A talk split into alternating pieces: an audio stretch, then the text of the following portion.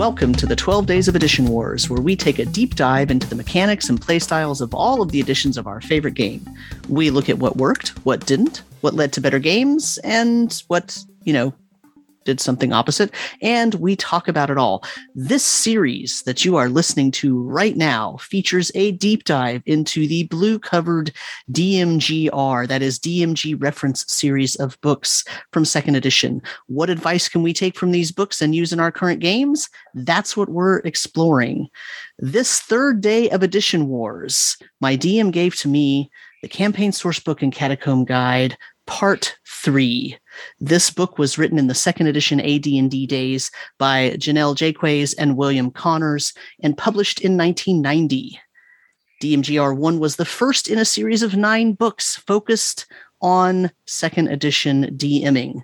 You might recognize these as the blue faux leather soft covered books, or you might recognize them as the actual book that tells you how to DM. And I am Sam Dillon, one of your hosts, and I am with my other host, Brandis. Howdy, folks. And in the last couple of episodes, we got through the first couple of chapters, first three chapters of this book, and now we are up to chapter four.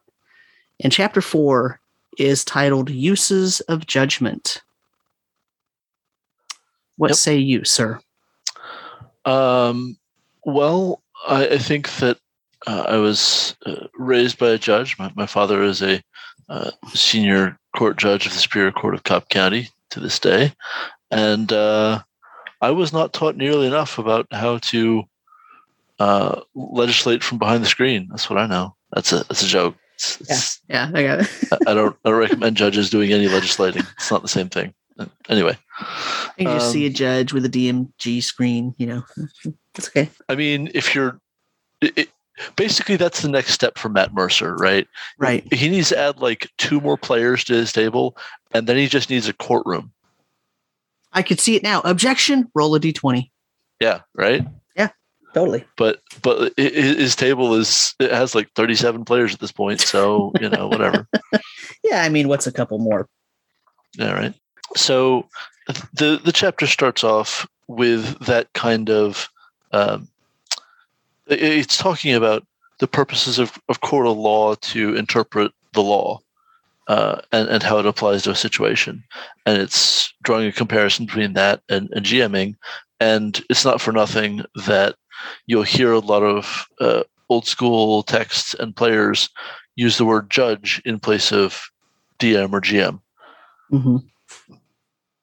Yeah, uh, that was kind of the word for a while, especially in other games, because you know D and D actually has Dungeon Master trademarked or whatever, and right. so you know other games called you know in Traveller you were the referee, mm-hmm. and yep, referee uh, is the uh, other yeah really common yeah. word yeah.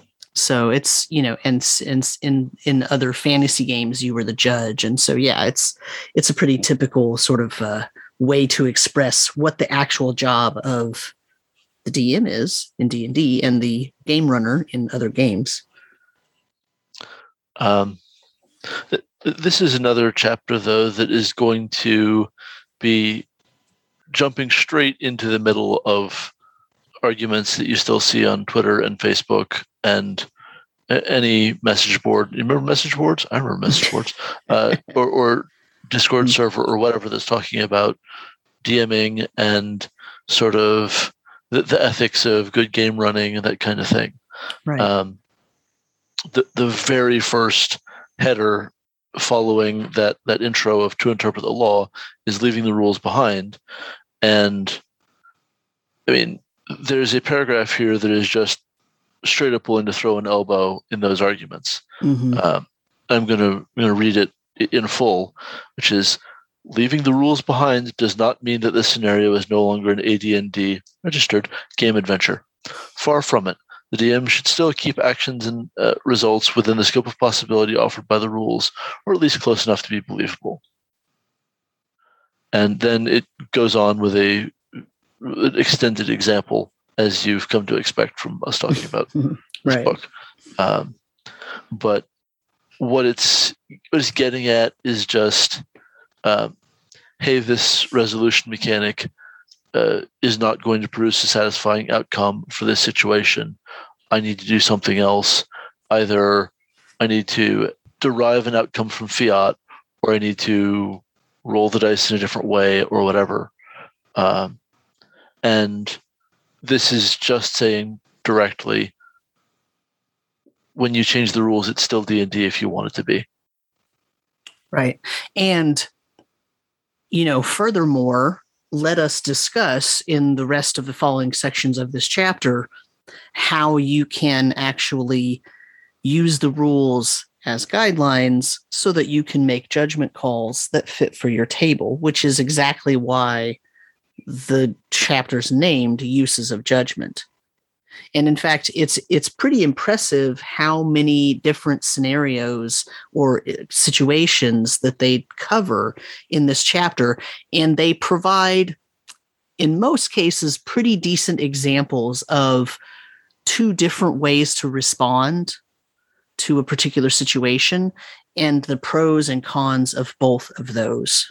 Now, it's it still does suffer a little bit from word count problems, right? Like you this this book is only uh, what is it? 125 pages or something? So you've got 125 pages to fit some really really meaty topics.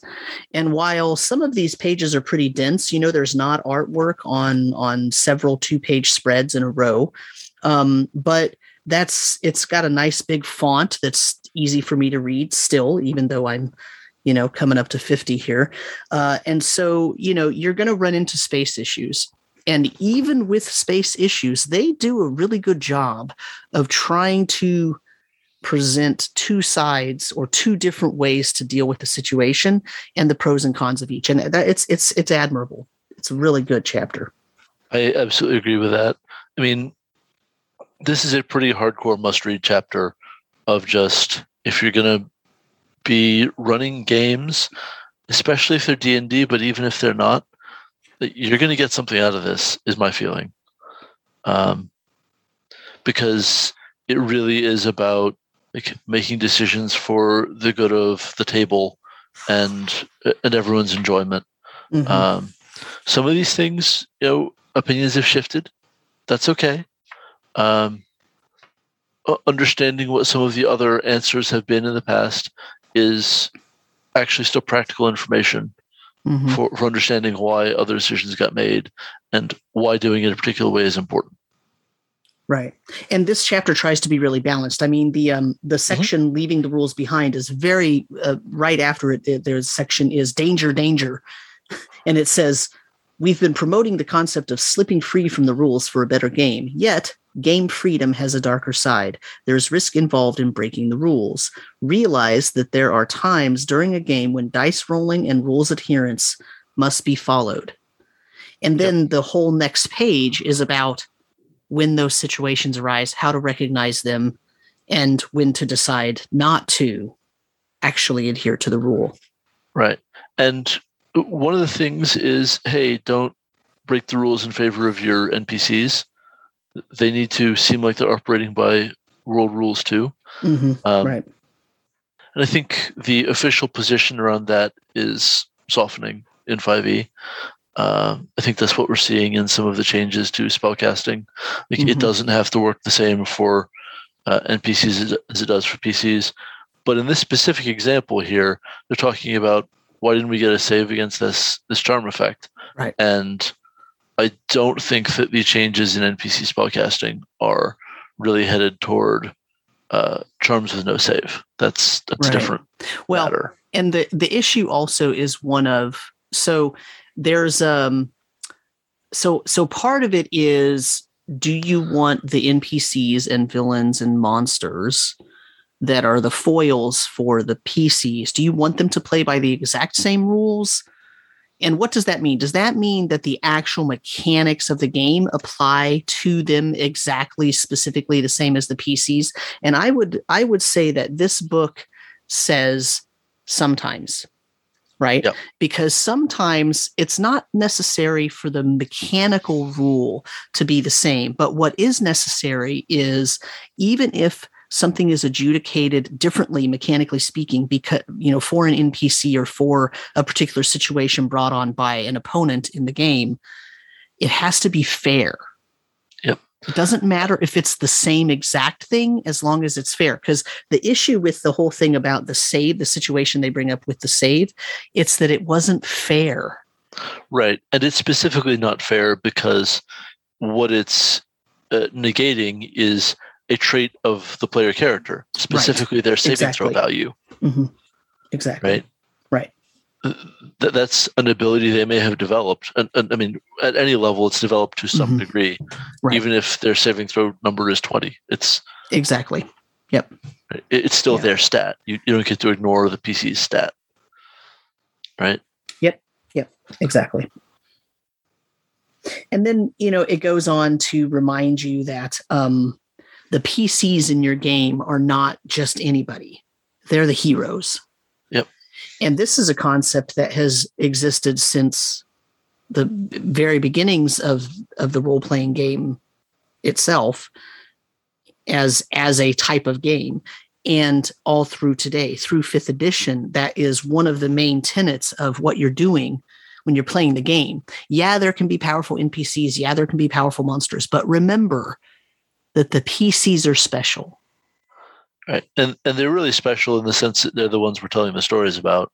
right you, you can you can go as as gritty and like um tracking ammo and i mean you can track them sharpening the weapons if it is what really floats your boat uh, i can't recommend it but I, i'm not your boss um well i mean some styles rely on strict you know uh, records regarding resources and you sure. know ammo and and oil for your lantern and and length of rope all that stuff is resource and you know i'm not knocking a game that deals with i love that kind of game in a certain context a certain type of game with a certain set of players it's extremely fun Right. I, I, I definitely agree that there is a joy to be found in the unforgiving nature of Darkest Dungeon Mhm. because when you do win,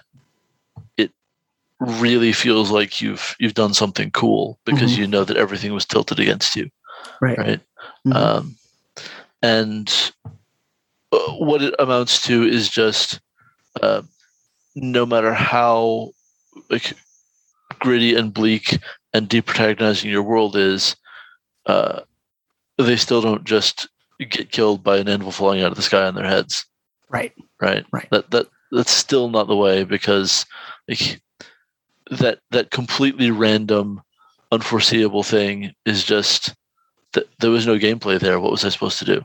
hmm right Um, Yeah, the idea of the of course at any moment in time the DM can say rocks fall, everybody dies. Yes, famously, the, yes. the, the DM has that power, but that doesn't that doesn't make for a fun game. Yep. Um, and the, the next section, when reason fails, is an incredibly important argument to game design. Um, it, it is an argument about um, no, there's not going to be a rule for every situation. Embrace that. Learn the the core like style of the engine and figure it out. Like, Mhm. We put a human in charge for a reason, is how I'd put it. Right. Right. Yeah, it says um, much is left to the judgment skills of the DM. If the rules don't exactly cover a situation, he and his players must resolve the dispute via a mutual agreement or a definitive declaration by the DM. And Yep. you know, dealing with ambiguities and difficulties that develop, that's why the DM is a living, breathing person and not a computer. Yep. Um, and you know, there have been some games that worked really very hard to be as close to a good GM as they could manage, and there's just never going to be as as much freedom to come up with weird solutions as you know, a, a human interlocutor can manage. That's that, that's just the joy of having a human receive your content. Um, but um, I, I, I appreciate the the last paragraph of when reason fails that leads into the next many many sections, uh, because they're they're talking about addressing problem players in a lot of different scenarios, mm-hmm. and uh, a lot of the solutions that you hear about these same problems now uh, go to kick the player out of the game first. Um, here they're saying wherever possible we've avoided that one. We haven't listed it. It is always an option, but sure. It, I think this book regards that to a substantial degree as the non-solution. Right. I think this book is is realistic, or that the authors of this book are realistic in that they know that, you know, while this hobby is popular, and I mean, even this was written in 1990 or 1989 or whatever, um, published in 1990. So, you know, even now in today's you know booming fifth edition, it's not like you just stumble across a D&D player everywhere you go and you can just have a party of, you know, people everywhere. Um, it depends on a lot of different factors. It depends on where you live. It depends on you know, whether there's a freaking pandemic going on. It depends on whether you have people that can meet online. It depends on if you have a location to play in person. I mean, there's too many things that are dependent uh, that it's not necessarily okay to just have a, a knee jerk, okay, I'm going to kick that player out of the game. Because if you do that, you're going to end up with no game. So certainly, certainly a possible yeah. outcome. Yeah. And and I think that they I think they understood that because I think when this was written, you know, it was the second edition days. And while while D&D has basically been popular amongst role players for since its inception, we're still a small niche and we're still a relatively small population uh, playing a hobby game. And so you know not everybody has the luxury of you know people knocking at their door clamoring to get into their game. So if that is your lifestyle that's really really satisfying sure sure uh, I do want to call out the the next section, which is basic. This is actually still under the when reason fails, because now it's going to go into the here are some issues you might run into in your game.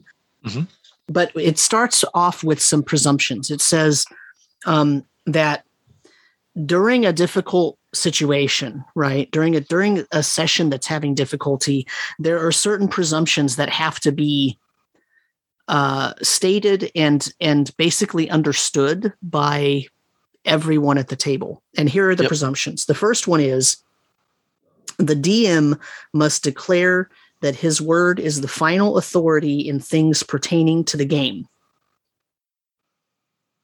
He'll listen to arguments, uh, but the DM is the final arbiter. And so once the ruling is made, whatever your agreement is about whether you talk about it at the table or after the game or whatever, despite any of that, that that's sort of logistical. But the fact of the matter is that the DM is the final arbiter.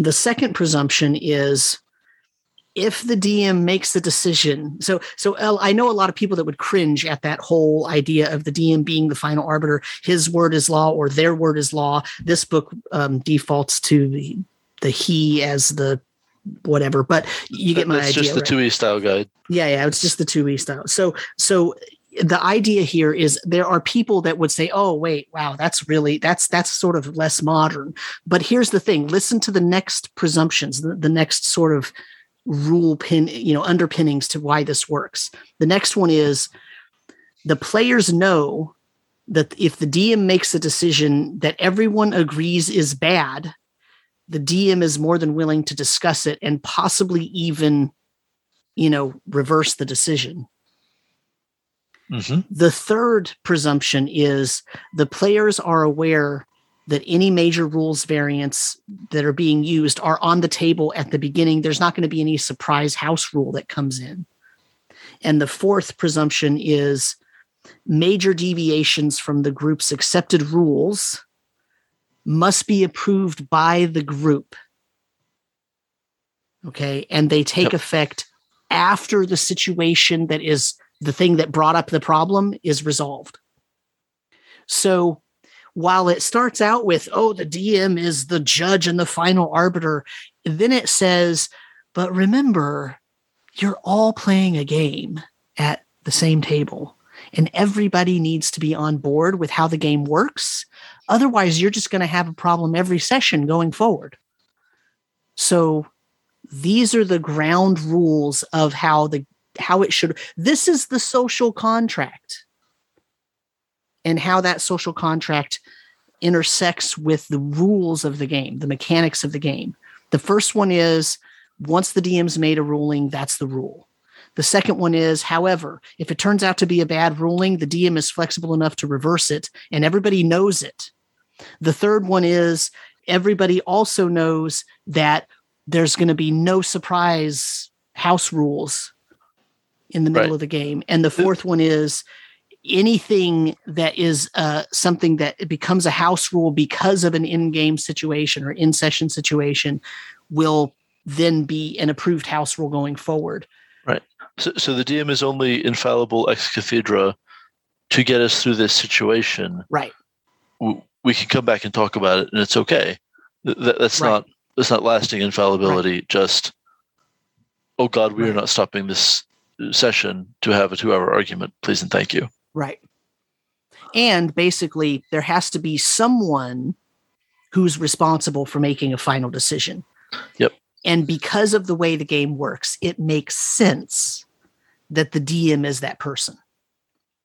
But that doesn't mean that the players don't get a say in how they have fun at the table. Yep, agreed. I, I think that that's that's a, a, section that's especially easy to read too fast and misunderstand mm-hmm. and have it look much more retrograde than it is. Um, it's actually pretty pretty pretty cogent and workable even to the most modern of games if you just understand it as no the point here is to let things keep going and not call the you know bring the session to a stop Right. We'll talk about it afterward. And if I need to reverse myself, I will. It's fine. And let's not forget, you know, the situation when this book was written. So this is published in 1990. Second edition was just released in 1989. So this is really the sort of first DM's guidebook after the DMG. Right. And it's it's and, only a year after the release right. of second edition. And so it's necessarily much more a reaction to first ed GMing than second ed GMing. Right. Well, and that's where I was kind of going with this. Yeah. Remember in first edition for a really long time, maybe not in the in end years of first edition, uh, because by then enough people were DMing that it that people had read all of the core rule books. But in the beginning, remember players only had access to the barest of information so that they could play their characters. They weren't supposed to read the DMG. They weren't supposed to read the monster manual. They weren't supposed to read the spell descriptions, for example, if they weren't playing a wizard. They, they were just only supposed to read the most bare minimum information about their race and class so that they could play their character. And they were supposed to take notes during the game so that they would know about what was happening in the game so that they could play their character. And that was it. They they rolled a die. They didn't know what they needed to hit something. They didn't mm-hmm. they didn't necessarily have access to the attack matrices in the DMG. The DM had that. Right? And yep. so when when you have a situation you're going from a game that's run like that and i know that there's a lot of fluidity there right? I, I know that a lot of people will say well we never played like that. All of us read the dmg whatever but i'm telling you though there was an intention with how the game was set up when gygax wrote those three books and that was one of the intentions was be keeping the players in mystery is better for the game right? Because then the DM can make a ruling and nobody, no player is going to come back and say, well, that's not what it says in the DMG. And now here we are, fast forward to 1990, and here's this book. And while it does start out here in this section saying, well, you know, the DM's word is law, that's the final ruling. Then it says, however, you know, the players are playing this game too, and they get a right to make a case for why something makes sense or why a ruling seems unfair. and that is changeable in the game for that group. And that right there is an amazing innovation. Yep. Yep. I, I definitely agree with that. Um, i mean ultimately this does a really good job to me of matching the much like kinder tone of 2e. Yeah. Uh, like um, Zeb Cook was not interested in my way or the highway um, language the way Gygax not infrequently was. Um, and th- this, I think, is communicating the same sense. And so this is what I grew up with. This is this is my set of assumptions about GMing. Mm-hmm. Right. Mm-hmm. Uh, not to say I always lived up to these ideals, but I recognize them as the ideals. Right. So it moves on with several uh, issues that you may experience in your game, and I I love this. Uh, I love this first um, this first example. Right, I'm going to read it. Uh, it's escaping from the Monty Hall, and here's the example that it provides. It says after Daniela slays all 12 of the kobolds with her multi-barreled wand of Megadeth, the rest of the party finds about 100,000 gold pieces, 33 potions, 243 gems, 900 pieces of jewelry, and a sword that glows almost as brightly as Daring Dirk's Frostbrand, a suit of well-maintained power armor with markings of the old Imperium and two mounted projectile throwers on it, about four cases of full of short-range rockets, a rod of lordly might, and a shadow box hanging on the wall that contains about 20 different figurines of wondrous power. Oh boy, we grab all the magical loot and stick it into our portable holes. The wizards began settle, the wizards began setting up the transmat box that teleports all the gold back to Castle Pardo. Well, as you do that, the south wall glows and a humongous bat-winged creature steps through, oozing pink goo from huge warts and dragging a huge bag of treasure with it. Like that is so hilarious. The wand of Megadeth. I love it. I yep. love it. Um, and I can't so believe they didn't I, get sued for calling it that, but right. Well, they use that term Megadeth uh, several times in this chapter. I, I laughed every time. Um, anyway, uh, so uh, you know, you all understand the problem, the Monty Hall idea uh, regarding the the game show. Uh, and just having too much treasure, and it, it tries to sort of it gives you that amazingly exaggerated um, example, and then it tries to tell you, okay, here's what you can do if you've fallen into that, either accidentally or on purpose, and you've realized that it's starting to damage your game or damage the way that you want your game to be. Then here's some suggestions on how to get out of it. Uh, it's decent. Um, it's uh, it's it's very much um, you know, uh, it's trying to be a measured response, right? It, it, doesn't just say, well, you know, just uh, do something to take the magic items away. All done. Boom. Let's go to the next section. It actually discusses the pros and cons of that and what you could do instead and possibly how to wean them off of the Monty Hall ideal. Um, but yeah, no, it's it's decent. I just right the, and examples just um, hilarious. I do think there's a, a, lot to be said for just um, okay, the characters are too powerful. We'll throw throw overpowered stuff at them mm-hmm. and make them just need that cool gear. Right. Yeah. Um, I mean, but but I've I've been in uh, a, a, campaign that was consciously Monty Hall as its premise. I, I tell you about this before. I think so. Yeah. Yeah. yeah the, the, one where we got a half million gold pieces at sixth level, mm-hmm.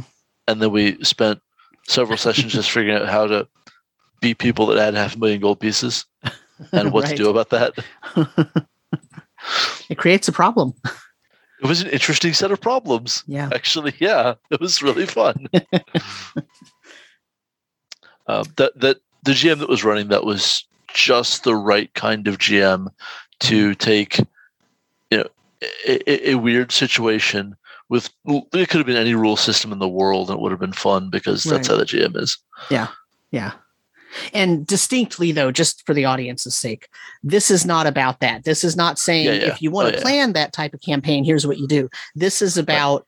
This is assuming a standard campaign for sure. Right. And and assuming that you accidentally put the players in this position by giving them too much or you're running some sort of published thing and it had too much and you didn't realize, you know, or what whatever. And now you want to pull it back. Like this this is what that what that's addressing. But yeah, I could see where if that was an on purpose thing, it would be extremely fun. Now, I, I will put oh, cash money on the idea that the, the paragraph about, although it's a silly solution, have all the magical items uh, possessed by the party suddenly fly together and form an ultra monster, a golem like creature that, must be defeated. If you see a thread about, gosh, my, my party has too much cool stuff Mhm. in Facebook, I 100% guarantee I would put cash money on it that this answer will come up Mhm. within the first 10 posts Yeah. i- sure. in response. Yep. Right. Yep.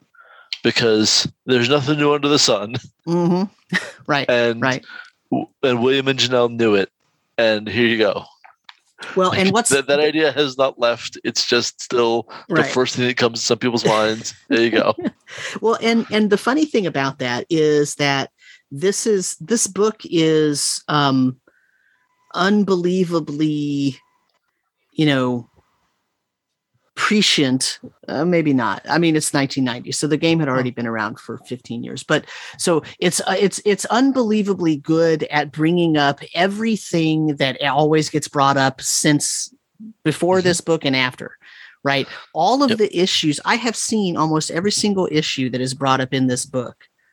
I've seen it posted on Twitter, on Facebook, on Reddit, on on different you know forums, EN World, you know uh, RPG Geek, and like all these uh, the, all of these issues are brought up ad nauseum because they are actual issues because people are playing this game with you and people are relatively predictable in the way that they respond to certain things. And so, of course, these same issues keep coming up. That, that I think is fair. Um, so next up is super characters. I mean, it's the same idea, except the power is already inherent to the character, Mhm. right? Um, but in a lot of ways, I think this is one of the most important ones to read now, because there's so much discourse going on around how to challenge and engage players properly in tier three and tier four of fifth ed. Well, let me read the example to the audience. Please do. And audience, close your eyes and imagine you're hearing this and you're trying to figure out what edition this is about. Uh, both ancient dragons rear back and spew fire at Clarissa the Mighty. That's 192 points of fiery megadeath. See, there's that megadeath again. Uh, well, with her cloak of displacement and ring of fire resistance, Clarissa automatically makes her saving roll. Between the ring of fire resistance, the potion of fire resistance, and her special ability to make her body immune to heat, that reduces the damage down from 192 to 18. Only a slightly sin, only slight sin, a slight singeing. Clarissa slurps down a potion of extra healing and then blasts both dragons into flinders with the photon cannon wand that she found in the metallic ruins. Uh, that could just be wanna say- I just want to say evasion would reduce that damage by more, Yeah, uh-huh, I know, right? by Exactly, 18 more see? points. Yeah. There you go. Ding, ding, ding. But you, you get my idea, right? Like that, Yeah, for that, sure. that could be, you know, third edition, fourth edition, fifth edition. That it could be any of those. Yep. Or apparently second edition, right? I mean, th- this is, in other words, this is a really common problem. And even in fifth edition, which is a, you know, more modern take on the rules and has, you know, a sort of, uh, ha- it has 20 year 20 more years of you know 30 more years of design and development behind it and it still has the same problem Yep. Um, but you know the the some of the answer now is this is less of a problem than you think because Right. evasion is coded into the game. There are a lot of other saves to target. Like, okay, you avoided the fireball. Well, fine. I've got other tricks up my sleeve. Yeah. Right. hmm Um, really, the issue would be why did you put a photon cannon wand in your game, and why does it do- do enough damage to kill two dragons in one round? That's a problem right there, friend.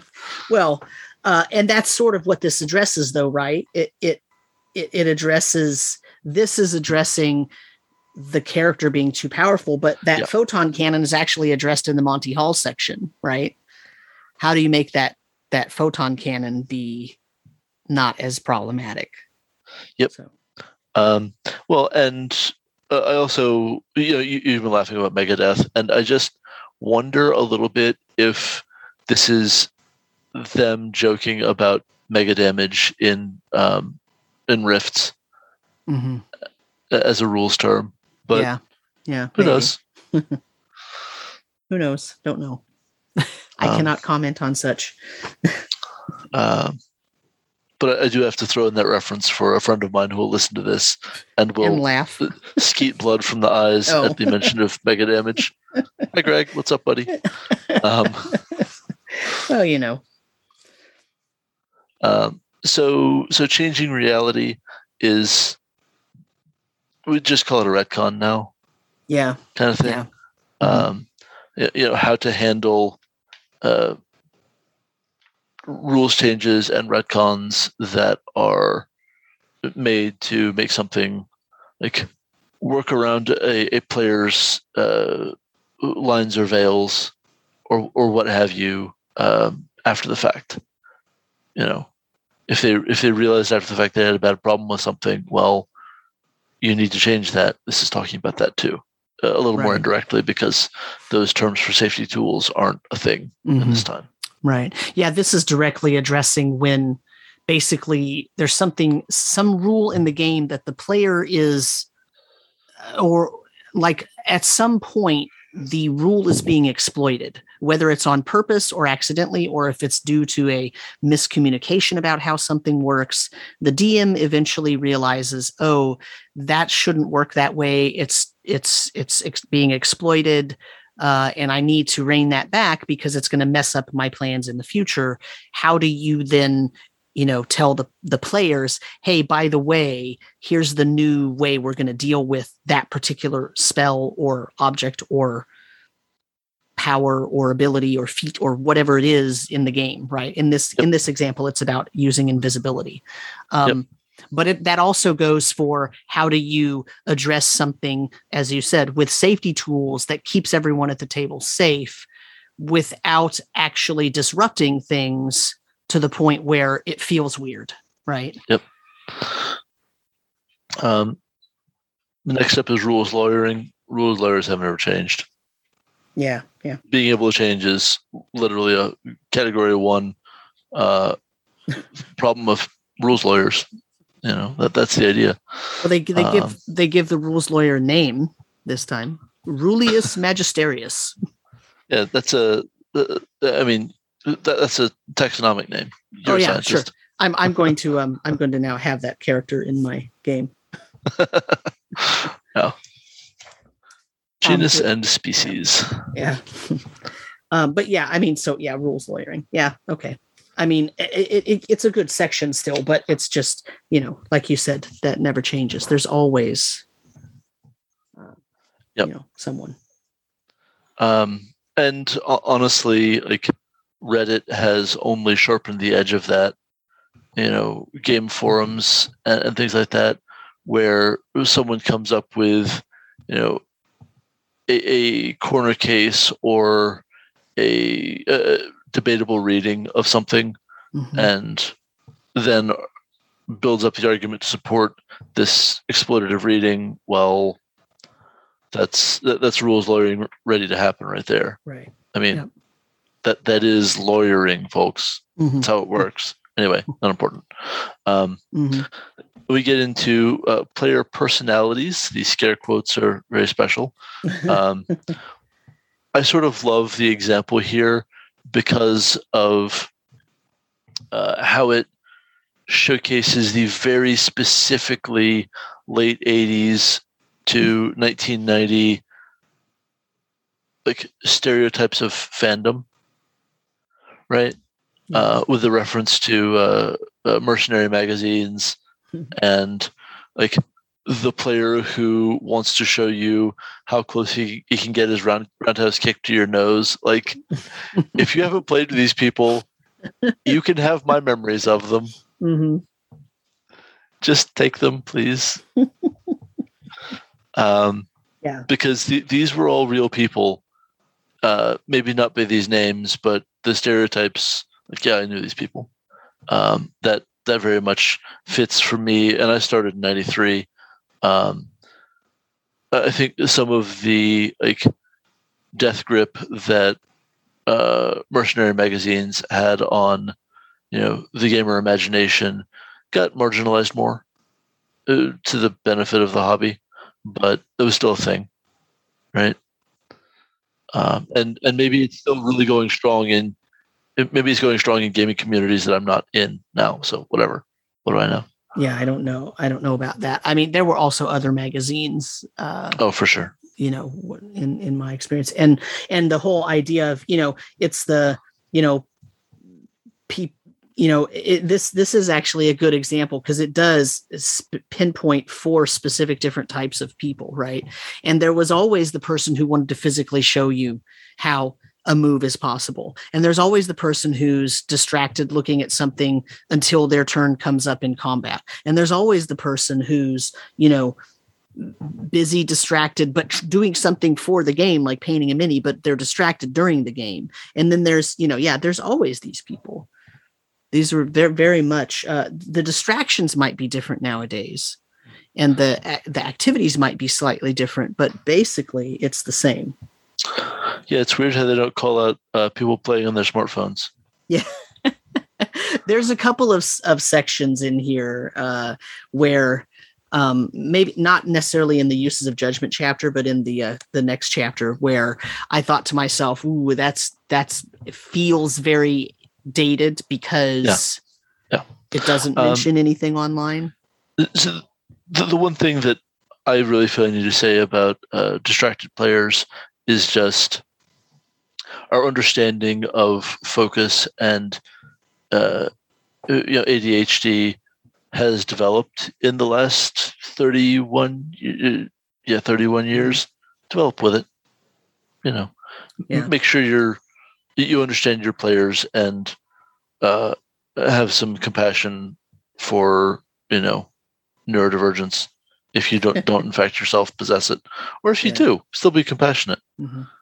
um, no one's doing this on purpose is a good uh, general assumption right yeah and and also you know I, there's some amount of when i think back to these these types of behaviors at the table i think of my teenage years right mm-hmm. and like the whole thing with the roundhouse kick you know that was completely something that my brother and i would you know we want to physically make sure that this you know that we want to show you this thing right and yeah. like that was dumb kid stuff in a way yeah. um but you know then i think to my 20s and i think wow there were still people at the tables doing that you know so it, w- it was still dumb kid stuff but we were we were not dumb kids anymore necessarily at least not as as much um so you know I, I think that you know the hobby itself attracts a certain type of person. Mm-hmm. and i don't mean that in a derogatory like i'm not one of those oh everybody's in the basement you know mouth breathers whatever whatever. I'm not i don't mean that in a derogatory manner. I just mean that there's a certain type of creative person. There's a certain type of creativity that this hobby sparks that attracts certain types of people. And it turns out that those people often are very intelligent and very intelligent people often are easily distracted. That's true. Um, I also think it's uh, important to keep in mind here that um, we're doing everything we can to both recognize more kinds of intelligence and make more people feel welcome at the table th- than just sort of a single kind of intelligent people. Oh, absolutely. And that, but that's why I use the term intelligence because that right. is a broad word. Exactly. Right? For, exactly. for me, not, the way I'm using it, the way I'm meaning it. So I, am right. not trying to correct you, Sam. I'm trying to make sure that uh, all of our listeners mm-hmm. uh, understand what we both mean. Yeah. Yeah. Right. Because I, I, I know you, buddy. We're good. okay. Uh, well, I mean, I don't, and I don't want the audience to think that I'm that I'm meaning something that I'm not actually meaning. Exactly. When I use the term intelligence, that is has a huge, broad umbrella meaning. There are lots of different ways to be extremely intelligent, and it just so happens that creative people are drawn to games like d&d but i'm not narrowing down that creativity into a particular silo of creativeness. I'm saying that it's because d&d and other role-playing games bring out that creative part but that creative part comes in many many different forms and so we are not a monolith, right? We don't, we're not all exactly the same, but we all, you, you know, the majority of people in my life ever, and I've been playing since 1982 the most of the people that I have played role playing games with, no matter what the game was, no matter what our ages were, are extremely intelligent people. And that doesn't mean everybody went out and got straight A's. It means that we have a certain amount of intelligence and creativity, and that's what attracts everybody to the game. But that intelligence is a broad intelligence, not a narrow one. Conversely, we're also all, all kind of the same dumb. Well, that's humanity. humanity is all the same dumb. it's true. um, anyway, uh, so we can move on from there. So uh, it actually talks about different types of behaviors that can arise at a table. For example, uh, uh player pettiness and um, someone just having an off night, and uh, uh, you know players at the game instigating things and backstabbing each other. Um, and it addresses all of those and uh, it's a decent section. Um, one thing that it tries to keep coming back to is you know if the players are doing this it's one thing and you can it tries to give some hints and tips on how to you know sort of resolve any of these conflicts but but it, it often also makes the point of but it's not okay if the dm is doing this right? Like the players doing it is one thing but as the dm it's part of your job to try to resolve those situations so that no one is at the table, you know, getting bullied, basically. Yep, absolutely. Um, which the the art on page forty here uh, kind of highlights in a way mm-hmm. um, as the the looks that the three listening players are giving to the rules lawyer who is expounding upon something or other. Mm-hmm. Um, they they definitely say to me that maybe that guy is uh, getting his head shoved in a toilet in twenty minutes. you think twenty minutes, huh? That's that's your yeah. That's a little longer than I was giving him. That's fair. Yeah.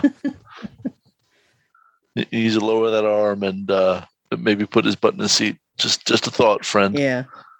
But yep. uh, he still doesn't deserve to be bullied. He's just. That's true. This is a table of four. That's what I'm yeah. seeing in this picture. Yeah, yeah, yeah. And I and the and the picture actually is set up to sort of depict, you know, all, one certain stereotype that is bad at the table. Yep. But uh, uh, as you said, this is a bunch of different um, specific use cases. Um, like me against them mentality absolutely deserves its its place here. Um, it's one of those things that's going to get lumped in under BFN of the players mm-hmm. in um, more recent years. Right. But it's it's absolutely important advice. Like you don't be a GM who is antagonistic in your mindset. You're you're playing antagonists. You're not yourself the antagonist. Right. Yep. Uh, and then it goes on to uh, experts versus know it alls. An expert is a player who has a particular knowledge of a certain aspect of something. And anytime the DM describes something in the game or in the setting that doesn't match with the reality of this person's area of expertise, they suddenly become um, rules lawyery and want to suggest how to fix it. and a know-it-all is that same thing, but uh, with every topic. so yeah. Um, yeah. Well, like the, the advice they land on with the expert specifically about um, the the DM working with a player to help their expertise inform the game in in a fun way. I mean, that's now boilerplate in Ken and Robin talk about stuff Mhm. whenever they get a question about this, which is about once a month. Right. Yeah. Because it's common. Because, you know, the thing is that the DM is just a person, just like the players are just people. And so the DM can't possibly know everything about everything. And there's Yep. often going to be somebody at the table that knows more about martial arts or the weather or hydrogeology Or, marine biology. Yep. Yeah. And so you get you get those things and you know, uh sometimes people can't help themselves when they just have to call out something that seems ridiculous or seems, you know, far fetched or you know what I mean? well, if you've invested a lot of time in learning something and then it's represented in a game, you'd like to see it represented right. Mhm. Right. That's that is actually understandable. Mhm. Uh, just you know, both sides need to be gentle about that, and Right. that can be hard. Yeah. Because in general, the rest of the table would like to move on.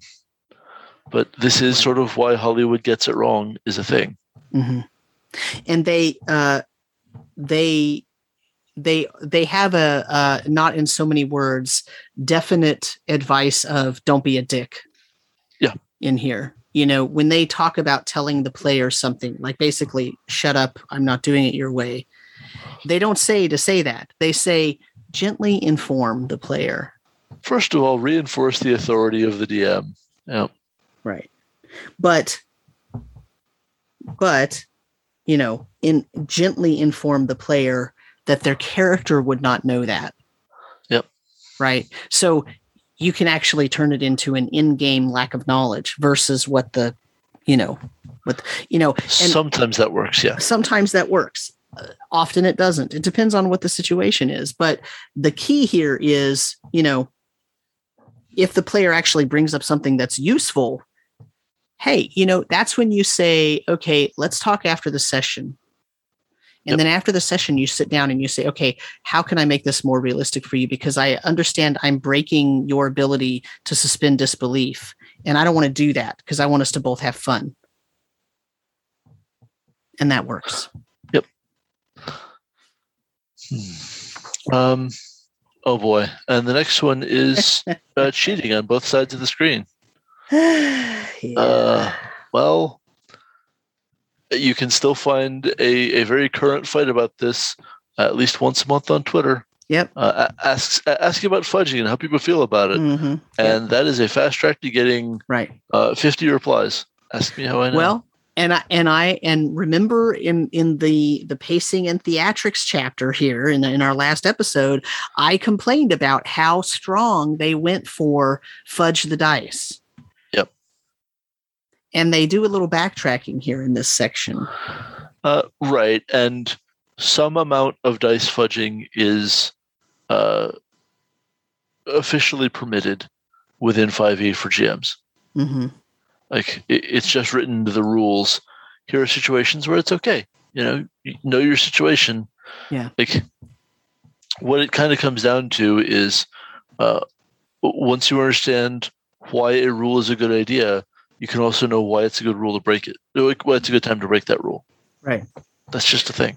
Well, and the way they describe it in here is that DM cheating or fudging should always be the last resort. Often it serves as a way to get the party around a flaw in the design of an adventure, something too deadly, or an overemphasis placed on the outcome of a single die roll. And that is a very important and salient point, and it still happens today that adventures are written that put way too much pressure and importance on one die roll. Right. So that's true. I mean, you know, uh, yeah, this this is one of those. You're absolutely right. If you go on Twitter or Facebook or Reddit or EN World, go on to those places and and ask a start a thread, ask a question. Hey, what do you, how did what about you know what is there ever a good time for a DM to fudge the dice? And you will immediately have a five page thread. Yep. About all, all of the ways that it's important and not important and you should do it and shouldn't do it and it it, it will get no end of conversation You'll probably also get pointers to the last five threads on it. So that's absolutely and, and then they'll answer anyway they'll say well we already talked about this here here and here but let me give my response right. right Because everyone has a strong opinion and loves right. sharing it. That's what I know. absolutely Welcome to the internet, y'all. Um, um, for the players cheating it it's taking a different tack because that's a different you know the assumption is if the dm is fudging uh, because of the way that they put the premise in the earlier chapters in this book if the dm is fudging it's in favor of the players and it's because there was a flaw that was unintended or you know whatever um, or you know you don't want to have a random encounter that's going to do a tpk be- because a random encounter is not something that's you know uh, sh- it, it feels cheap, right? It feels cheap. So there's they already set those premises, right? But for the players cheating, that's a different thing. There is no premise that says the players uh, it's okay if they fudge their stat rolls or their saving throws or whatever at any point in time. And so it's a different situation. Yep. Um, I'm very happy to say it's not something I've had to deal with, uh, to my knowledge, in all these years. Yeah, I don't Not had, generally. We've not had ha- players who wanted to be weird about that. Yeah, I had a player one time who would roll, and say his number, and swipe his die off the table really fast. Mhm. And when he he would only do that at certain times, and it was when his roll was really high, and it was when it was absolutely necessary in his mind that he Mhm. did that. And so I so I talked to him afterwards, and you know, uh, I told him he can't do that. I didn't say you're cheating, blah blah blah. I said, uh, you know, everybody rolls out in the open, including me. You need to leave your roll on the table. Yep. You know, and that was it. It wasn't uh, any big deal. Um, but although I, you know, he was cheating, but I, I did have a situation in fifth edition. That was in fourth edition, by the way, that last example. But in fifth edition, I had an example where one of my teen players wanted to cheat, and he did it because he wanted he wants to win you know because he wants Sure. to win the game uh and so he'll he would he'll roll and say oh i'm rolling or whatever if it rolled high he would tell me oh i was rolling because i wanted to you know i wanted to roll perception for blah blah blah and if he rolled and it wasn't any good thing he would just you know then he would say can i roll a perception to find out whatever and then he would get to roll again right Yeah. um and so i had to institute a rule where they're not allowed to roll their dice unless I ask for a roll. Yep. which uh, which they pro- they proclaimed uh, to not like that rule at first because of course they like rolling dice, right? They just want to re- they want to be able to fidget with their dice. But I said, well, okay, we can go back to you fidgeting with your dice if you quit cheating. And then it was protesting, well, we weren't cheating, we weren't cheating. And I'm like, okay, we'll prove it, right? And then so that same player did that again and one of the other players was like oh i see now. You did do that you know?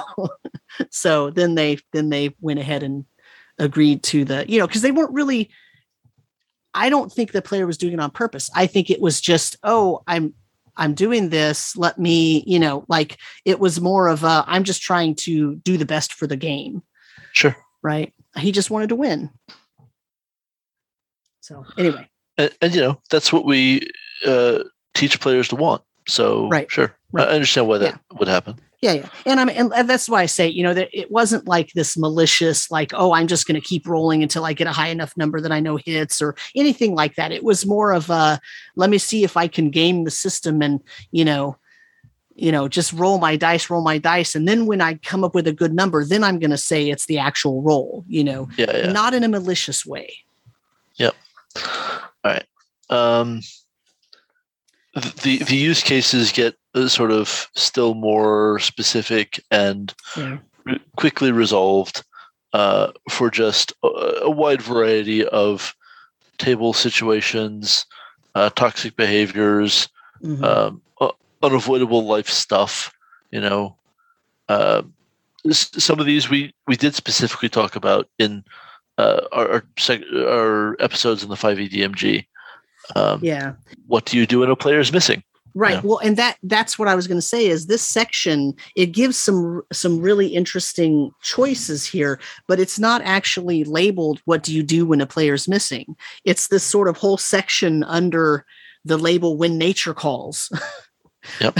you know, what do you do when somebody gets up from the table and has to leave the table either temporarily or for the rest of the session? And uh, it's actually a really nice section that is kind of buried amongst uh, things that maybe shouldn't be in the same section. I mean, I get why it's here, but this was one of the points in this book where I thought, huh, that needs a bigger call out for that section because this is one of those topics that constantly comes up. Every at least once a week, I see people asking, Oh, I've got a player who can't be there and it's the big finale. What do I do? Oh, I've got a player who has to, ch- their work schedule changed and they have to leave an hour early from the session every time now, but I can't start any earlier. What do I do? Oh, I've got, you know, like this Mhm. constant questions, constant questions about this. Yep. Yep. I mean, uh, everything has changed in our world, but also very little has changed. Yes. There are just these true things about why it's difficult to have adults get together Mhm. on any night of the week for, you know, two to six hours. Right. Yeah. Um, yeah, I I feel like I might not have a lot more to say about several of these. Um, like, uh, "Shut Up, You're Dead" is. Um, I- I, really like how that is uh, rejected and questioned in Thirteenth Age hmm where uh, the the player of a dead character still gets a small way to contribute in combat by uh, buffing other players. Um, I think that's cool, but I'm I'm not sort of fussed about D and D not going down that road. Yeah. I don't, Um, I, you know, for me, I, I sort of have a more old school mentality in a way Mhm. about this, and that is there is no metagame, right? The whole thing Sure. is game. The whole Sure. thing is the game. So if a PC dies and wants to talk to the other players while they're taking their turns during the rest of the combat, what do I care about that?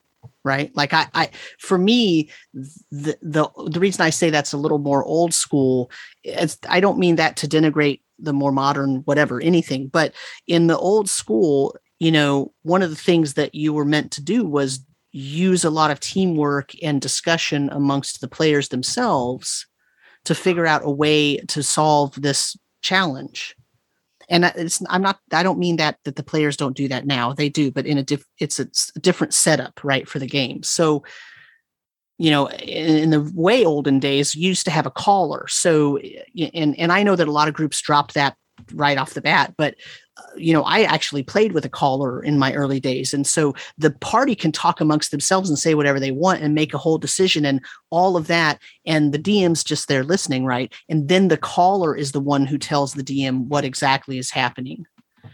And so there's no metagame because it all was metagame. We all were talking about what the party should do and what the thief should be doing and what the fighter should be doing and what the wizard's going to be doing, or in that case, magic user, right? Like all of that was just part of the game. So there was no metagame. So I don't typically get fussed about players talking to players during the during the game about anything even if they're not actually in the room right like so, sometimes if there's a scene where some other play you know some of the piece you know two pcs go off to talk to somebody some important npc and the other two are in the other room like only if it's disruptive to the game do i tell those people to not talk right Right. Like I, I would be upset if it uh, created breaches of narrative logic, and Yeah. otherwise it's probably fine. right Um, and I suppose there are situations where you could get into uh, excessive quarterbacking. Um, well if if it's impinging on another player deciding what they want to do then it's that's problematic. That's problematic for a different way. But i just mean in terms of if they still want to help each other plan and figure out okay maybe we should you know try to use this as a you know as a as a persuasion technique or as an argument of persuasion you know i'm assuming you know because here's the thing right? A, Right. a lot a lot of times what happens is the party is traveling together and we don't actually always role play the discussions that they have and the Yeah. and the techniques they talk about and the practice that they do when they're traveling together and camping and all that so i just figure that's what they're doing and we Mhm. just don't role play that so when we get to the situation where they all want to talk about what's the best way to deal with something that's when it's happening at the table but it probably happened Right. Well, and and for me, th- when I talk about like that creates a breach of narrative logic for me. If you as a player can then come in and backfill that narrative logic so that no, actually this is supportable, but Mhm. in you know a micro flashback, we're golden. Go go do Yeah. your thing. We're good. I I don't care anymore. But like uh the example here talks about, you know, open the left side of the chest chest first. Um as advice from a character who's dead. Mhm. Now, if you're reminding the player of something that their character knows and the player has temporarily forgotten, but it's because it was last week, but for the character it was 15 minutes ago, Mhm. great. Go nuts. I don't care. That that's like being the institutional memory of a game is a player role. And it's cool when someone does it really well right and even the DM can need that as an active support for their game. Mhm. Um, it's just uh, if they if one player knows it but hasn't been in contact with the other player uh, for reasons of death or the party split or whatever, well, that's not great. Then you're communicating information that you know the, the acting character has no reason to know right and that doesn't feel right to me because that, that's a narrative breach. Sure. And I agree with that. I have no problem saying to the player, your character wouldn't know that because that person is hasn't been with you since they learned that. Exactly. And and that that's fine. I have no problem. I have no problem with that. I just mean in terms of overall talk at the table. Like you're right. If it's something that the it, it- there is a separation between if it's something that the character could possibly know and it's just that the player's not remembering absolutely right see that's not metagaming that's just providing the memory for that pc right like that's there's nothing wrong with that anyway we can move on from that i think we we understand what we're saying um Yep. the idea of never say impossible always let them roll um, but then it says it says let the player know that it's impossible. Don't say it's impossible, but let them know it's impossible uh, from the dice roll you're asking them to make. For example, go ahead, Frank. Oh, be careful with that, friend. Thuner needs an unmodified roll of 21 on a d20 to swim with his armor on. Right. I don't. Why not just Mm. tell him it's impossible then? Right. Well, and you know, th- this thing is just out of scope for the tools that are available to you. No, you cannot punch down th- this castle wall. Right. Like that's not that's not how this works. Yeah. Um, not every tool is sufficient to every situation. Yeah. Uh, this is one so, of the so only things being impossible is is real to me. Yeah, and this is one of the only areas that I really wholeheartedly disagree with what they're saying here. Because if you if you really because look, here's here's the other way to do that, right? To say, well, right now in the current situation with the skills you have, the tools you have, and the equipment you have with you, you cannot possibly do that thing. It is Yep. impossible for you but that I just gave it a condition, right? I said, with the tools you have, with the equipment you have, with the skills you have, with the knowledge you have, whatever it is, right? With the amount of time you have, whatever, whatever the thing is that's making it impossible, I'm telling them what it is that's making it impossible. And they can choose to pick a different thing to do to get around that challenge, or they can go change the situation so that it's no longer impossible. That's a Yeah. choice saying something is impossible doesn't actually remove the choice unless all you do is say nope it's impossible and then you're not giving them anything right Yep. Like if you're using Nope, it's impossible, and it's stonewalling them. You know, not Right. not great. And I'm I'm advisedly using stonewalling since I just described a stone wall. Right. Um, oh man, overdone independent action. I said I didn't have a lot more to say about these. Yeah, Guys, I lied. I lied. Uh, this one has uh, has bit me hard as a player before Mhm. with uh, the, the the party rogue just wanting to go solve the whole next several encounters by himself and being Yeah. upset that maybe the rest of the players in the group were not as excited about him doing that for us. Yeah. Yeah. Uh, this was actually uh, something that was a little bit encouraged, maybe a lot encouraged in the earlier Yeah. editions. Um, because one of the things is that for a for a thief, the more you steal, the more experience you get. No, I know. I I So, remember no, the uh, I- class specific XP table. Yeah, yeah. It's- I, I'm I'm just pointing out that that this is being addressed in this book because this is something that the mechanics specifically support. Sure. And when you have a game that the mechanics specifically support this, the players that are playing that class are going to try to do it. Sure. And um, remember also with first edition what it said in the DMG. It said if the player isn't playing the PC to the best of its ability, in other words, if the thief is being played and they're not trying to pick every pocket and steal everything that they see that's valuable, they're not playing the PC the way it's supposed to be played. You can dock them experience for it.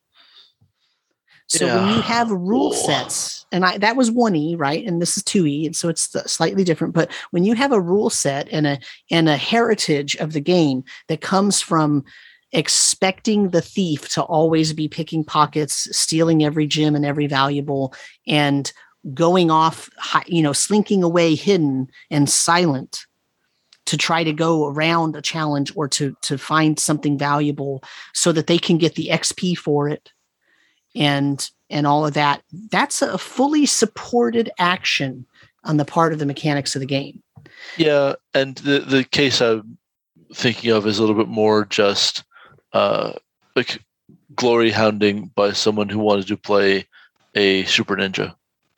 right well and and so but where i was going was even though it's fully supported you know 2e is sort of right in the evolution of okay this is a teamwork game. And it's a teamwork game more than a selfish game. Whereas you know the earlier editions uh they they're more of a selfish game but with some teamwork. And second edition is kind of almost 50-50 and third fourth fifth it's more of okay there's teamwork. Everybody needs to work together so that we can accomplish our goals and while there's a tiny bit of selfishness and everybody can have individual goals the mechanics are fully supporting integrated teamwork but in first and second edition, you didn't fully support integrated teamwork yet, not in the mechanics. And so because the other because the style of the thief going away and belligerently or or you know you know trying to to out out xp everyone or outwit everyone or you know glory hounding as you say that's still supported it doesn't make it right Yeah.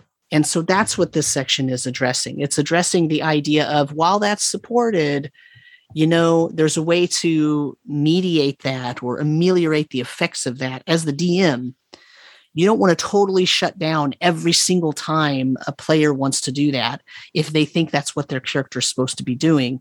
But you can dampen those effects because that can turn out really bad for the whole party. And that's not fun for the rest of the party. Yep, for sure. It, it doesn't mean never divide the party, right? It Yeah, means keep that spotlight moving. Right. Exactly. Exactly. Uh, and then there's the no, no, wait, I changed my mind. Yep. Um, yeah, just uh, be careful about joking.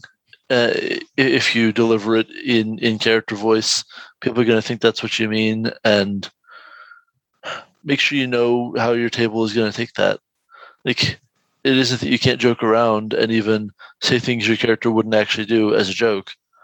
just if the DM is looking to you to see what you really do, just answer that. Yeah. Yeah. Don't. Th- that's the wrong time for your joke. Right. Like that joke isn't funny. It's just delay of game at that point. hmm Um, gaming too often. Well, you know, you don't know me. Is that a thing? Shut up, book. You don't know me. Um, uh, insufficient players.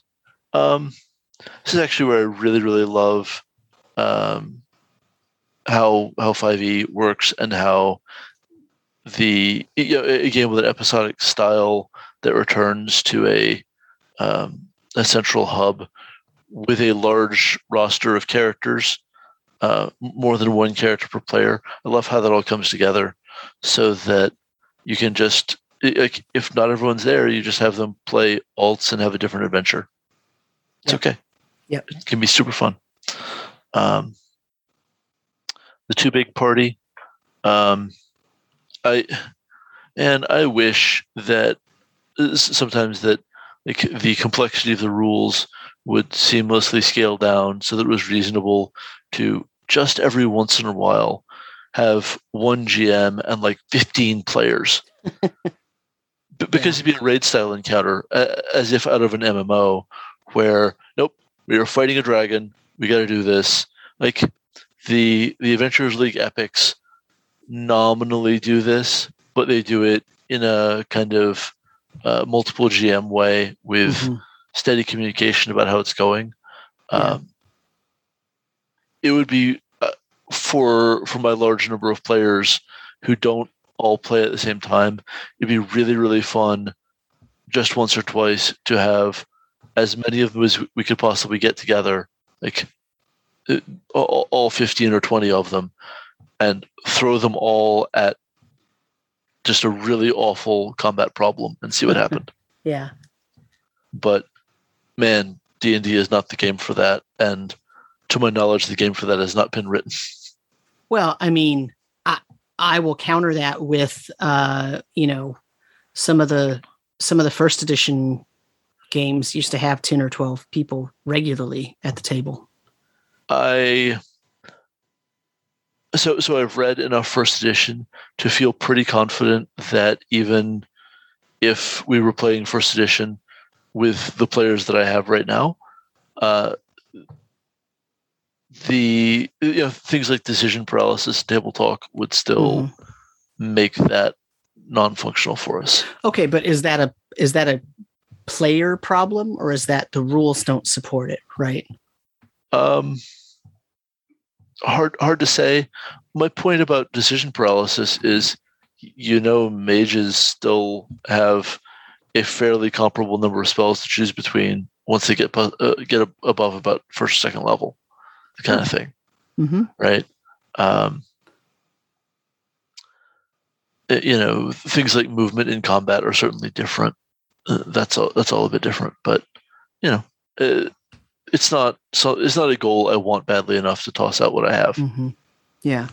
I mean, I, I guess my only point is, you know, third, fourth, and fifth definitely do not do that because they they were made for small parties, four or five players, six on the outside, right? Well, and when you look at the the rest of the advice in this book, uh, the the kind of florid description of cut and thrust combat that they're advising is quite hostile to uh, having very large tables. Oh, sure, absolutely. And I think by 1990, I think they realized that the hobby isn't so flush with players and DMs that you're going to have every table with 15 players, right? Right. And so they were already sort of re, you know, contracting down to think about, okay, well, what's the best number? Four or five players, three players?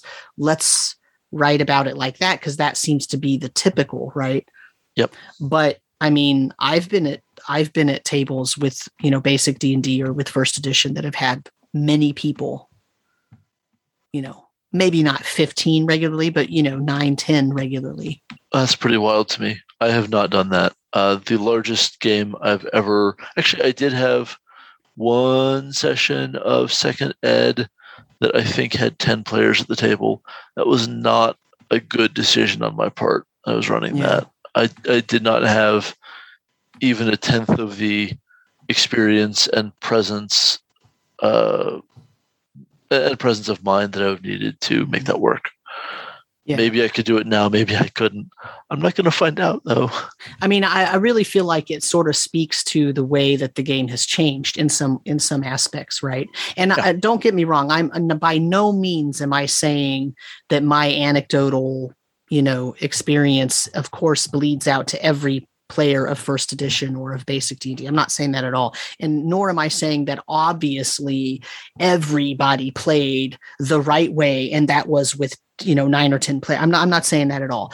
But I'm saying that the game was built from a situation where they would have 9 or 10 12 players every time in those early yep. days because it was war gamers sitting around at first, right? And so you, so you could do that and the game was written to allow that to happen but it was a different game right? When you play that's that's why the origin of the caller happened right? Because everybody can't be talking to the dm at once right. right? And so you so but the game played very differently and if I was, if somebody said to me, "Hey, I want you to run fifth edition with fifth edition rules because we know fifth edition rules, but I want you to run like one of these mega parties, like twelve to fifteen people," I could do it, but I would have to make some very explicit house rules regarding yeah. how this is working, and I wouldn't want to do it with new players. No way. It would have to be people that know their characters and know their PCs and know their abilities and and yeah. how everything works. Uh, also, if you had the had consent from the players to just run the basic 5e rules, that there's just the four classes and only the simplest subclasses each. Mm-hmm. Um, that could be pretty workable because there's so many less um, things to resolve. Right. There's, there's a lot less bonus action economy going on. Mm-hmm. There's the, like it's a it's a very stripped down game. It's leaving out a lot of the stuff that people love. I, I right. understand all the reasons this would be unpopular, right? right? But you could really keep things clicking pretty darn quick if you if you did that. I think. Yeah, this is also reminding me very much of um, a game like Dungeon Crawl Classics, where you mm-hmm. you can run a funnel, and ev- everybody yep. takes three makes three characters and they're not even first level characters they're zero level funnel characters. And everybody has three. So if you got five players you've got 15 pcs but the understanding is probably everybody except one of your PCs. Out of your three or four PCs, only one of them is going to survive. That's how right. squishy they are, right? And that's the whole experience as you go through the funnel. And there starts out with so many of you, and probably only a couple, two or three of you are going to survive. And that's kind of how it is. Imagine that, but with 15 people, we're all with one PC. Yeah right? And you just know that you're it's like almost a competition. You know you're going to get knocked out. If you get knocked out you might be able to you know bring another character in or maybe not right? Like it depends on how you wanted to run that. But i could see that with 15 people. But again now you're talking about a different game. You're talking about a different style of game. Well i have one thing to say about that kind of game may the odds be ever in your favor yes anyway so let's move on i think we've we've made our points there um, uh, I don't have anything I need to say about DM burnout. Nah, um, other than, uh, man, I've been doing this a long time and I've never had it, so that's pretty cool. yeah. Um, but uh, I don't know. I I don't know why I get away with that, but I really like it. Um, yeah. So that brings us to the end of chapter 4 mm-hmm. Um, we, we can get through chapter five tonight. But that's pretty cool. Um, I want to continue because this this chapter's uh, you know one front and back page. Yeah but also the art going into this is awesome. I love this picture. Yeah, it's a great picture. It's a like it's a really nice uh, image of the skeleton. I'm not sure why it's skeletal above. Well, it's skeletal in the arms and head, and then very muscular and cut in yeah. the in the like torso and legs. That's kind of weird. Yeah, it is kind of odd. I feel like um, they just didn't want to draw bones. bony legs. Yeah. I don't know. Yeah, I'm not sure. Because uh, like maybe those are supposed to be leather pants. It's just that they're very showing muscles. Yeah. I mean, I know. you know, it's a Jeff Easley picture. You could just send him an email. I'm not going to do that. I I should get put on blast on Twitter for harassing someone about 31 year old art. no, it's a great image. I love it. it, it like it's really cool. Um. Just the the the whole like lighting and color scheme is very strong here. Yeah, yeah, it's really good. Um, so chapter five is creating the campaign, um, and like the, the the super short version of this is: Have you considered crowdsourcing your setting creation?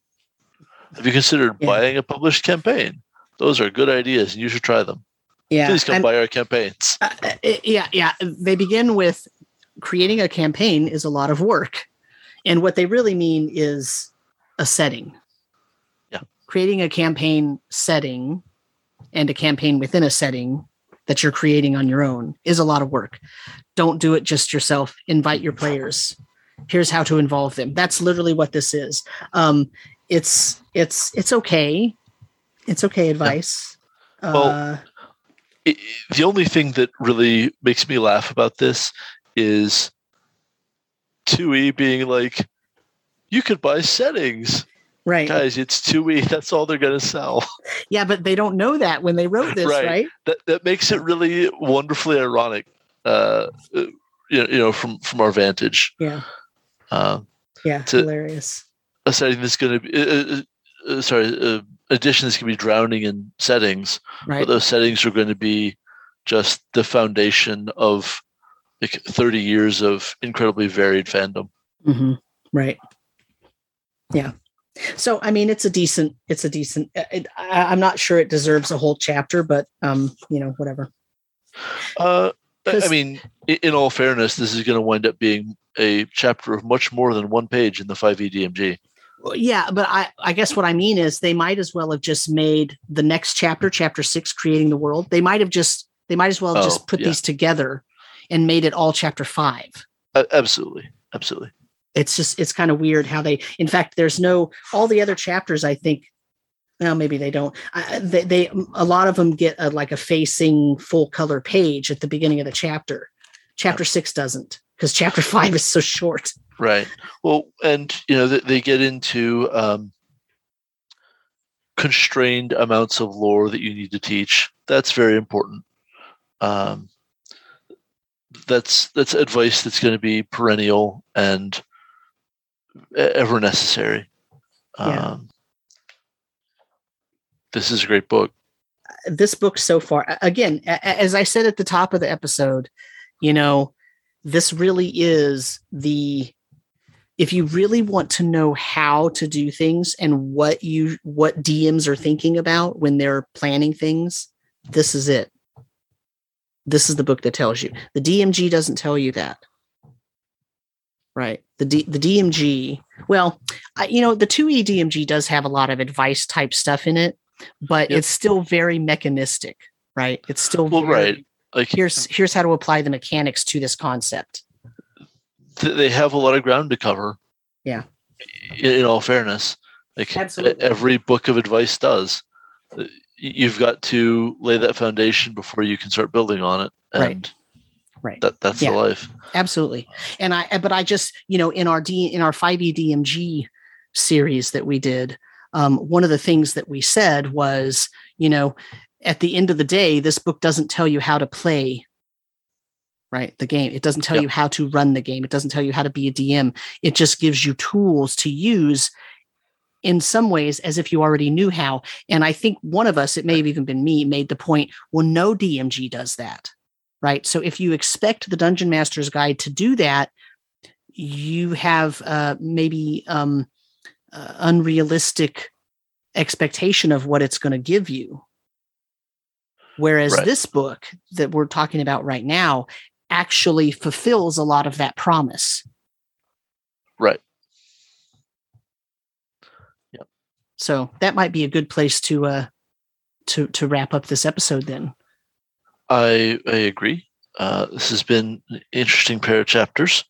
Um, again, just highlighting how uh, how timeless a lot of the situations are. Um, yeah, I mean the fact that this stuff, you know, we we sort of joke uh, uh at various times about how it doesn't mention, you know, cell phones or smartphones or the internet or anything like that or streaming, you know, whatever. But other than that particular, you know, element that's missing from it, it hits so much of what we still talk about. Absolutely. You know, some of the terms have changed a little tiny bit, but for the most part, it still talks about everything we talk about already. I mean, and uh, there's there's some element of occasionally when I was reading through um, this this most recent chapter that we didn't discuss this time, but that we'll talk about next time, I thought to myself, that's like a. I, I know I've read the same advice in a blog article or mm-hmm. on a on a forum post you know like i and it's that's not meant to be a denigration of what's in this book because this book did it first right? It's the idea of even though this book exists and this book is out there we're still talking about this all these years later. Right. Absolutely. And part of that is just not enough people bought this book. And part of it is you know uh, when you hear good advice sometimes it's still phrased in a way that you aren't ready to hear Right. Right. Or you and don't so, understand it yet. Like you haven't yeah. had that. Ex- like I could see somebody reading this and going, Oh, I've never had to deal with that. I'm going to skip this section. Or I don't, I'm just going to breeze through it and not really pay that much close attention to it. Right. Well, if you don't need it yet, then okay. Yeah. Yeah. Well, on that note, Brandes, where can people find you on the internet? Well, um, I'm on Twitter at Brandes Stoddard. You can also find me writing for tribality.com, where I am in the middle, as of recording, uh, of reviewing uh, Fizban's Treasury of Dragons. I sort of hope I'll be done by that done with that by the time this lands, but I guess we'll find out. Um, you never and know. yeah, the world's a mystery to me. Um, let's see. Uh, I also write my personal blog, brandesstoddard.com, and my Patreon is Brandes Stoddard. Sam, how about you? Uh, you can find me on Twitter at DM Samuel, or you can find me on uh, my website, which is rpg, rpgmusings.com. I don't even know what it is now. Uh, I haven't updated it in a while because I'm super busy at work, but whatever, blah, blah, blah. Um, and uh, you can also find me, of course, on The Tome Show. And that will end episode three of Edition Wars 2021. Awesome.